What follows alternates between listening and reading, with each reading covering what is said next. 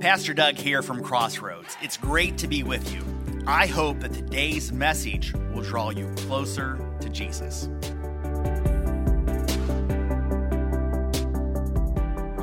It's uh, good to be with you today. We're starting off uh, a new series, Course Corrections. And for the next three weeks, we're going to be talking about some course corrections that happened in the early church, but it didn't just happen then. There's things that have still went on in um, recent, you know, centuries and decades, things that still happen today.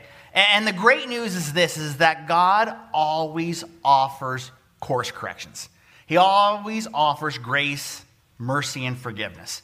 And he always offers a fresh start when we seek after him. So today we're going to talk about falsified. I want to talk about false teachers and about false prophets. Uh, a couple, the other month we were at uh, my mother in law's house. She attends the same church that I grew up in. Great church, uh, great pastor that is there right now. And she was telling us it was the oddest thing. It was Sunday afternoon. She said that morning her pastor started off the sermon and he spent a decent amount of time apologizing for false information he had spread the previous weeks. And I didn't have to even ask what it was all about because I was 90% sure. Uh, in the mess of that were all things the end of a 20 year war and a messy exit from Afghanistan, one of the great falsehoods that was being shared uh, on social media and by churches of all different sizes was all about persecution of Christians in Afghanistan. And you can talk accurately about persecution around the world. It just happened that this one thing that was being shared in bulk, in mass, wasn't true. So I knew what he was going to be talking about, but was I curious about how he handled that situation? Well, you, you bet I was.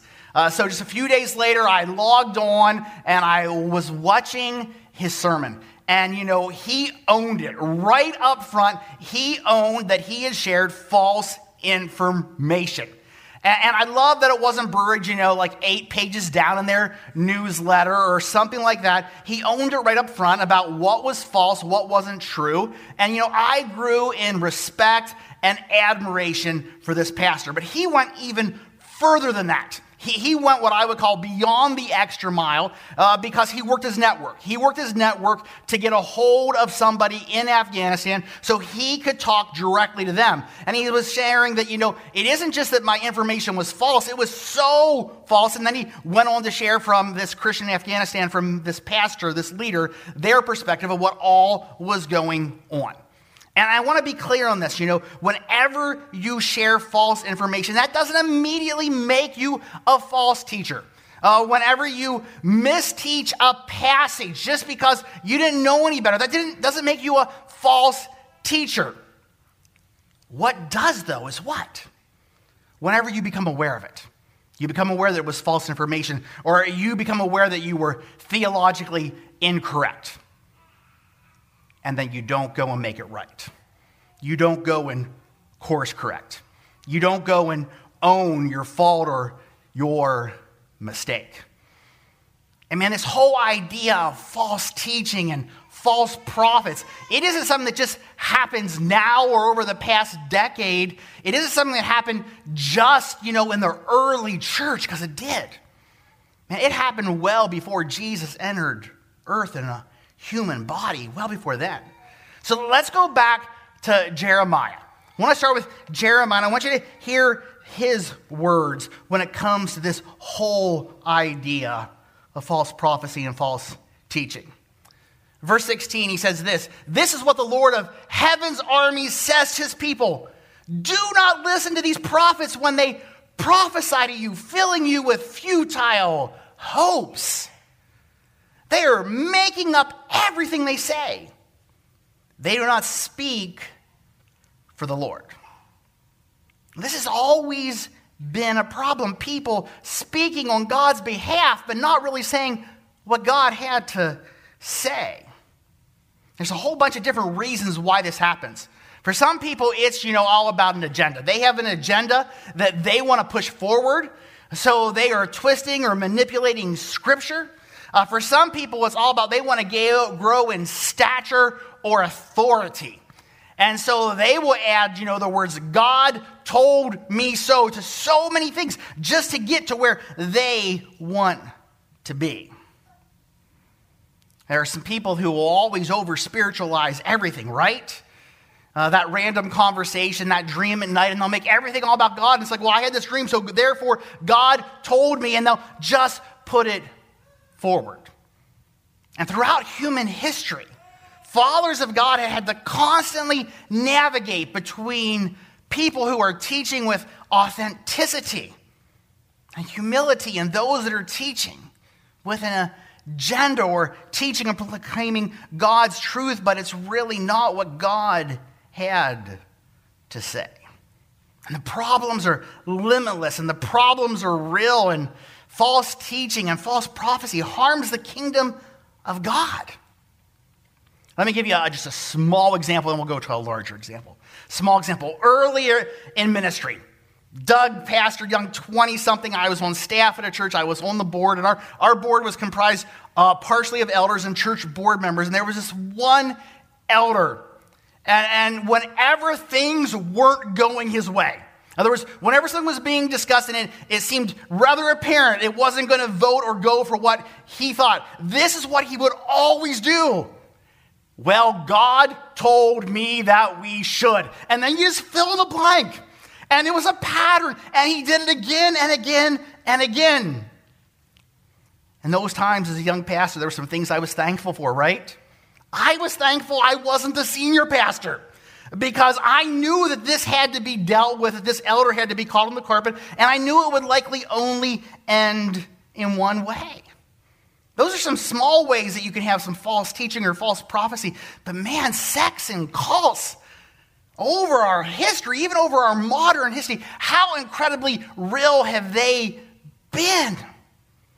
As false teachers or false prophets have proclaimed something in God's name that wasn't all in God's name, and people have harmed themselves, taken their own lives, or harmed others. All because they were following a false teacher or a false prophet. And God's always been so incredibly serious about this. I mean, the consequences are so real, so devastating of false teaching and false prophecy. God takes this so incredibly seriously. Look at Deuteronomy. Deuteronomy chapter 18 gives you an idea of how serious God takes us. But any prophet, any prophet who falsely claims to speak in my name or who speaks the name of another God must die. I mean, that's serious. Now, we're talking Old Covenant, and we're glad we're not part of the Old Covenant. We're glad that we are people of the New Covenant, right? But this is how incredibly clear and real this is. That when you proclaim something in God's name and it's not real, God takes it seriously. So incredibly seriously. Now, come on, when I mess up, I don't want to be stoned. When somebody else messes up, I don't want to do the stoning. But I fully get how serious God is when it comes to the area of false teaching and false prophecy. And you can't over express how God looks and views false teaching and false prophecy. And why is it? Why is that? Why is it that this brings on God's wrath? Why is it that this and just so heavily brings on God's wrath? See, the spiritual consequences are so incredibly great when we misrepresent God. People have walked away from God. People have walked away from the church when a false prophet puts something out there and then it doesn't come to pass. They just say, well, nothing must be real, and they walk away. People have proclaimed and tried to live by a false gospel when they've been following a false teacher. And it's just not spiritual consequences, man. There are emotional, mental, physical consequences to false teaching and false prophecy. And the way that we live out a life of faith varies in all the wrong directions when we begin to believe or follow false teaching and false prophets. In other words, there are both some very real here and now and some eternal consequences to falling into the trap of false prophecy and false teaching. And those are some of the reasons why God takes this so incredibly seriously. So, how do you know? I mean, that's a question that probably any of us want to ask. How do you know? How do you know when somebody's a false prophet? How do you know when somebody's a false teacher? Well, let's stay in Deuteronomy 18. Just go to the very next verse. But you may wonder, because you're smart people, you're asking the question how will we know whether or not a prophecy is from the Lord? Here's the answer. If the prophet speaks in the Lord's name, but his prediction does not happen or come true, you will know that the Lord did not give that message. The prophet has spoken without my authority and need not be feared. And it really is that simple. A prophecy that was made and a prophecy was not fulfilled. It really is that simple. Then you know the individual is a false prophet. Now let's make sure we're being clear on this. How many times? How many times do you get to say, God told me something, and then it doesn't come to pass, it doesn't come true, or doesn't come true when you said it was going to true? In other words, how many times do you get to do that? Because a, false prophet, a false teacher, it's not like a predetermined position, oh, you'll be a prophet. It's not a paid position, oh, you're going to be a prophet. This is anybody who speaks in God's name, anybody who teaches in God's name and claims his authority. How many times do you get to make a false prophecy until you're determined to be a false prophet? Once. I mean, it is like once and done. And scripture's incredibly clear on this. But it's one of the things that we have so missed. If I remember, it's like 10 plus years ago. Back whenever uh, elections weren't nearly as controversial as they are now. And I remember this woman who was just putting it out there when she was speaking and on social media. You know, God had revealed to her who was going to win the election. God had made it crystal clear to her. And I know the polls were tight. It was sort of 50 50. I didn't really care. Both candidates had their pros and their cons, but I was interested. What would happen? She was wrong. And if people were following scripture, it would be very clear she was a false prophet and she would lose her authority and her integrity, and those pieces would come to an end. Scripture's been incredibly clear on this, but again and again, it doesn't get applied all that well in life. Around the turn of the millennium, let's go back and party like it's 1999, right? Uh, around the turn of the millennium, all my words, were, were there like pastors? Uh, were there individuals uh, then they were like proclaiming, you know, uh, either Jesus' return or the world's end, or all these kind of horrible things were going to happen. And I remember this one pastor, this one church that was being followed in the news because they were putting out very clear, specific dates about Jesus' return. You know, they rented out a billboard, you know, in their town, billboards, to put this message out. And I don't know about you, but does that just make you think, man, was I glad the back around that whole Y2K piece, social media wasn't a thing. Uh, uh, because like, like with all the conspiracy theories and all the lies that were being put out there, if social media was a thing, it would have been so much worse. But I was tracking this guy because it was national news. And I fully believe that Jesus is going to return, just most likely not when anybody's predicting or saying he will, is my personal belief. And the date came and the date passed. What's the pastor going to say? And he comes out and he says this. That was just the spiritual returning of Jesus. That was just the spiritual returning. Jesus is going to return in physical form, and here's the new date. And he put a date out there. And he didn't even buy himself like a decade or a full year, right? It was just like just like a date further down the road. And it continued to make national news. And I, like so many other people, were just watching and waiting. What would happen? Surprise, the day it came and passed, and Jesus didn't physically return that any of us are aware of. What would he do? Silence. Nothing. But what surprised me and what was so incredibly hard to handle is that hundreds of people still continued to follow him, even though his prophecy was false and he was proven false. I so believe that harms the heart of God. So believe that harms the kingdom of God. But it is something that happens way too often. If you've been following the news this year, let's just go to this year, right? 2021 pastors and people proclaiming in God's name, God's revealed through a dream, or God's given me this date or this authority, then where one, you know, like presidential party is going to come to power and one presidential party is going to leave power. And they've put forth dates, and the dates have come to pass again and again.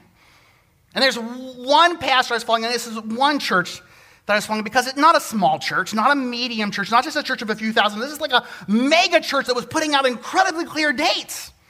And date one came to pass that the pastor said, God told me so. And date two came to pass where God had reaffirmed and told him so. what happened? What happened? God's incredibly clear on false prophecy and false teaching. So, what happened? A letter from his church leadership came out and said, Pastor so and so has been relieved of their responsibilities. And I love that wording, it's so diplomatic, right? When I get a letter from my bishop saying, I've been relieved of my responsibilities, I know what that means, right? I've been fired, I've been canned, I'm out of there.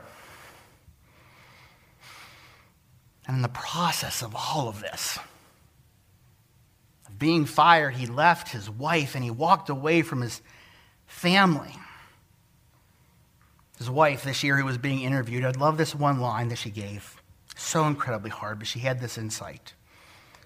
She said he never really humbled himself enough to get healing for his soul and seal the cracks. And character is so incredibly important. We're going to get to Jesus' words in a little bit. And if you're full of pride and you have a hard time humbling yourself, how incredibly hard is it to admit that you were wrong, that you were a false prophet, that you taught a passage incorrectly, you were a false teacher? How incredibly hard is it? And being fired is bad, and leaving your wife and family, that's horrible. But what I believe happened that is so, so much worse. Thousands of people in his church followed him as he left. Why? Why is that? Is God not clear? Is Scripture not clear? They did it because he was saying what they wanted to hear. That's something that's been true for thousands of years. But man, have I never experienced anything like this in my 25 plus years of ministry. This past summer, I, I got to spend time with a pastor who has been a long hauler, 50 plus years full time ministry. And I said, just tell me I'm not crazy. Tell me, like, these past 18 months haven't been the most difficult time. He's like, oh, Doug, I have never experienced anything like it in 50 plus years people leaving our church just because you won't say what they want to hear. But that's nothing new. Let's go to 2 Timothy 4. Apostle Paul giving Timothy some very clear instruction on how to conduct himself, how to live out, how to preach the word. And in verse 2, he says this Preach the word of God. Be prepared whether the time is favorable or not. Patiently correct, rebuke, and encourage your people with good teaching. See, if I'm doing my job right, if any teacher's doing their job right, any preacher, any small group, even leader, you're going to get a mix of these three things, right? If it's all encouragement, missing the mark. If it's all rebuke, missing the mark. It's a piece of these three things. That's what course correction is all about, right? And Paul goes on in verse 3 and he gives this word For a time is coming for a time is coming when people will no longer listen to sound and wholesome teaching.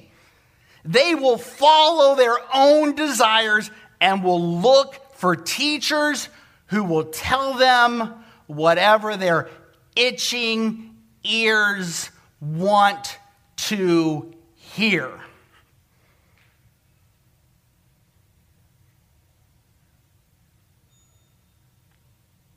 they will reject, reject the truth and chase after myths. Let me say it again. This isn't new. This has happened for thousands of years. And there's stuff that you know that you and I can look back on and we can laugh about, and there's stuff that makes us want to scream and cry. And I, you have your own set of stories, right? But when I think back to my childhood, to growing up in my church, here, here's some of the things that make me think about this. You won't say that dancing is wrong. Therefore, I'm going to go to a church that says dancing is wrong.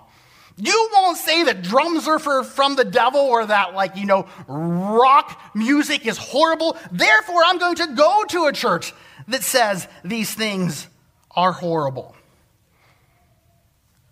You won't tell me, man, after I've bared my soul and shared my story, you won't tell me that I should go out and divorce my spouse. I'm going to go and find a church that'll tell me what I want to hear. Your church, your denomination believes in women in ministry. I'm going to go find a church who says the opposite. And the list can go on and on and on. But it's usually just a few odd cases scattered across the years. But isn't it now like a whole different level? Uh, you won't say that and teach QAnon stuff. I'm going to go to church where they preach and teach QAnon stuff.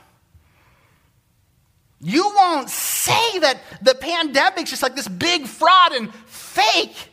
You're actually saying the opposite. I'm going to go to a church that says what I want to hear. I mean, that's just a sampling of what pastors and churches have been dealing with and going through in the, over the past two years. Paul Washer, don't know who Paul is, but I love this.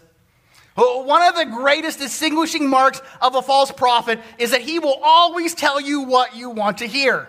He will never rain on your parade. He will get you clapping. He will get you jumping. He will make you dizzy. He will keep you entertained. And he will present a Christianity to you that will make your church like a Six Flags over Jesus.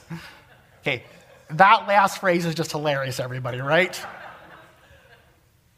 But here's what Paul is saying in a humorous, humorous way that we know to be true throughout the scriptures. Prophets, most usually they are not liked. Prophets are like on the fringes of society. Prophets are saying things that people don't want to hear. That's the scriptural model that we see so incredibly often for prophets. John MacArthur, he's a whole lot more direct and a whole lot less fun. He says this The minister, the minister who caters his message to the whims of the world, telling unregenerate hearts only what they want to hear, has sold out. There's some things that I am so incredibly thankful for. There's things that I appreciate so much more now than I, than I did even 25 years ago. I mean, young Doug in his 20s going to seminary. I went through my systematic theology, I went through my New Testament theology because I had to. Now I lean in those directions because I want to. But man, I am so incredibly glad for those kind of foundations that help me navigate between truth and lies, between true and false teaching. I'm so incredibly thankful that I have a great set of commentaries that I get to look back at that can tell me when I'm teaching a passage correctly or when I'm sort of missing the mark in some way. I'm incredibly thankful that we as a church are part of a denomination. And there's great things about non denominational churches. I'm, I'm, not slamming them whatsoever at all. But there is a different level of accountability that comes from a healthy denomination. Let me say it my way. This isn't the, what words that anybody else would use. If I miss the mark, if I'm false teaching, if I'm putting out false prophecy, I will receive a non optional invitation to the principal's office. And that's not a bad thing.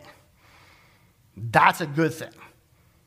I am so incredibly thankful for, for theological scholars that we have within our denomination that can show when we're err or help explore what's going on when we're looking at a world and a society changing around us. And just a side note, I'm incredibly thankful I've never been called to the principal's office. But if that day comes where I am, I don't want to hide it. I don't want to stuff it down. I don't want it to be at the bottom of our e news. I want to be the kind of a pastor who owns it up front.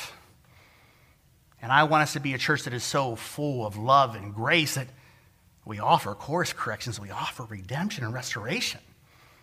I mean, I don't want like a small group leader or a Sunday school teacher to be so like freaked out by this whole I don't want to be a false teacher thing that they refuse to serve. We want to be a place of grace and love and restoration.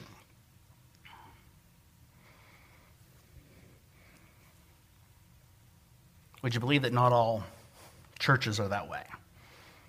Would you believe that not all Christians operate that way?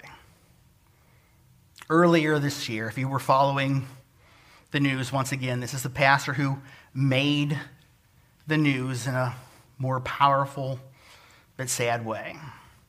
Pastor with a very large social media following back in January. He published a long explanation saying that he had misinterpreted dreams and he wished to repent and ask for forgiveness. Misinterpret dreams and he wants to repent and ask for forgiveness. Now, here's what we, we really hope would have happened, right? For all the Jesus followers, so that we're following him, they would have offered grace and love and forgiveness. But here's what happened blow back was swift. And a few days later, this pastor wrote on his Facebook, and this made national news. This is what he wrote on Facebook that he had received multiple death threats and thousands upon thousands of emails from Christians saying the nastiest and most vulgar things I have ever heard towards my family and ministry. And why is that? We, we know that's not scriptural. We know that doesn't align with what Jesus teaches and has to say. Why is that? Why did that happen? Because this pastor simply stopped saying things that people wanted to hear. Past few years in an increasingly polarized nation. We, so, we see so many Jesus followers selling out to one political party or another political party just to draw a crowd or to make sure they don't lose their crowd. And if you follow Carey Nieuwhof, he's pretty direct, and he says it like this. He says, When your church becomes a mouthpiece for a political party, you cease to be the church. I say it like this we can talk about issues all day long from a Jesus perspective. From a Jesus perspective. That means we get to be equal opportunity offenders. That means at times I need to offend myself. And if you're ever reading and dealing and digging into Scripture, here's some things that you're going to find. There are going to be times where, you know, it pushes you, it, it creates tension in you. There's going to be things that are hard for you to work through. There certainly are for me, but we're going to own that tension. We're going to navigate and work through that tension. Here's another fun way of saying it. If God has all the same opinions that I do, I'm probably worshiping myself and not God. If God has all the same opinions that you do, you're probably worshiping yourself and not God. One last piece on identifying a false teacher. Matthew chapter 7, Jesus has this to say. He says, Beware of false prophets who come disguised as harmless sheep but are really vicious wolves. You can identify them by their fruit. And then he clarifies what kind of fruit he's talking about. You can identify them by their fruit, that is, by the way that they act. It's a character piece. Come on. In the day and age of so many evangelical sexual scandals, the day and age of so much false teaching and false prophecy, here's what we often do we excuse the leader, we excuse the preacher, we excuse it because, well, look at how good that God's doing. All the people are coming to Christ, all the people are being baptized, all the people that are being saved around the world. And Jesus says, Not so fast. That's not the kind of fruit I'm talking about. You can identify them by the way that they act. One last fun quote on a very heavy subject. Zachary says this. He says, Yes, being a heretic makes you a false teacher, but being a jerk also makes you a false teacher.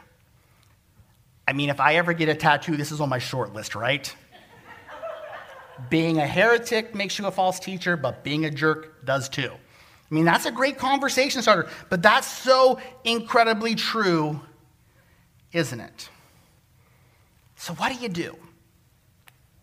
Here's what I'm asking of you what do you do? One thing is this on your bulletin, not the piece you're going to drop in, but on your bulletin at the very top, I listed it's not an exhaustive list, but it is a list of scriptures about false teaching. And if over the course of these coming days or weeks, you would just take some time and you would dig in, and these are all New Testament scriptures, you would just dig in into the teaching about false teaching and false prophecy. It'll make you all the better to navigate a world filled with false teaching and false prophecy. And then your connection card.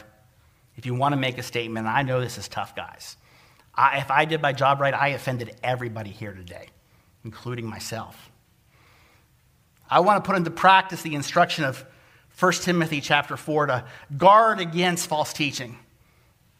Do not waste time arguing over godless ideas and old wives' tales. Instead, train yourself to be godly. Physically, training is good, but training for godliness is much better, promising benefits in this life and in the life to come. Train yourself. Your quiet time, your time in Scripture, your time with God your time reading and growing and maturing. Train yourself. Let's pray. Father, we recognize that this area of false teaching and false prophecy, it is nothing new under the sun. It's not just something that happened 2,000 years ago in the early church. Man, this has been around almost as long as humankind has been around. So, Father, would you help us? Would you Allow us to guard uh, ourselves against false teaching and false prophecy. May you give us insight and wisdom, and may that come out of our time that we spend with you, time in your word. Help us not to fall into these traps or to spread falsehoods or lies. Instead, allow us to be people, men and women of integrity, people after your own heart, who are willing to proclaim the truth even when it's not what people want to hear. May you be glorified. May you be praised. May your kingdom grow. And may your church worldwide be known as a place of truth and love and forgiveness and grace. We pray this all in Jesus' name. Amen.